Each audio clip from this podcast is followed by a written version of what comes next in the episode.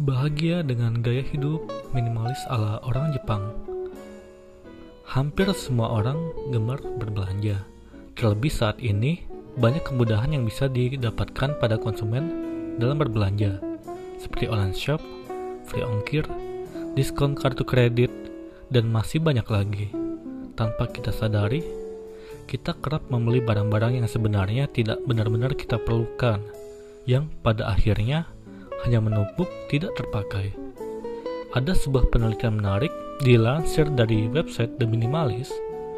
Ternyata semua orang terobsesi pada hal-hal yang bersifat materi, menunjukkan bahwa ia memiliki self-esteem yang rendah. Tak ayal, beberapa tahun ini banyak yang meninggalkan gaya hidup konsumtif dan beralih pada gaya hidup minimalis.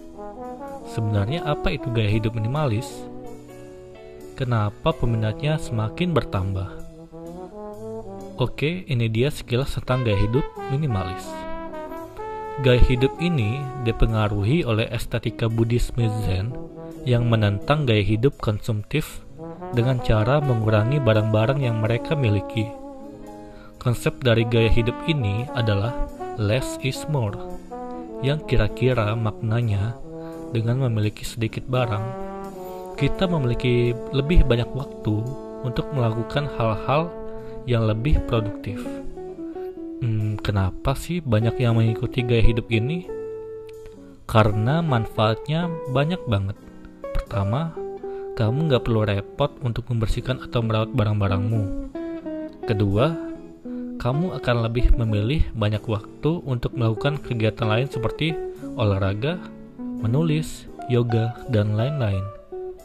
Ketiga, hidupmu akan lebih bahagia karena terhindari dari stres dan perasaan negatif lainnya dalam hal mengejar kepuasan materi. Kamu juga bisa fokus pada kebutuhanmu tanpa harus terbebani gengsi. Keempat, kamu dapat menghemat atau menggunakan uangmu untuk memperkaya kemampuan dan pengalamanmu seperti mengikuti kelas memasak, traveling, mengikuti pelatihan fotografi, atau mengikuti kelas kebugaran.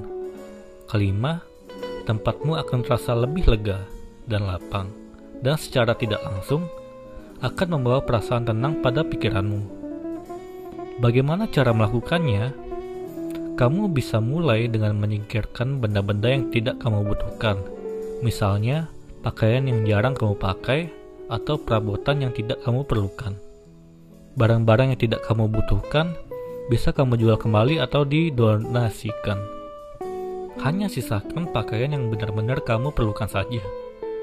Dengan menyikirkan perabotan yang tidak perlu, kamu akan lebih mudah membersihkan ruangan. Sudah bukan zamannya lagi kita menumpuk-numpuk barang demi gengsi kita. Yang terpenting adalah kamu merasa bahagia dengan apa yang kamu miliki dan bisa terus berkarya. Sekian dari saya, terima kasih.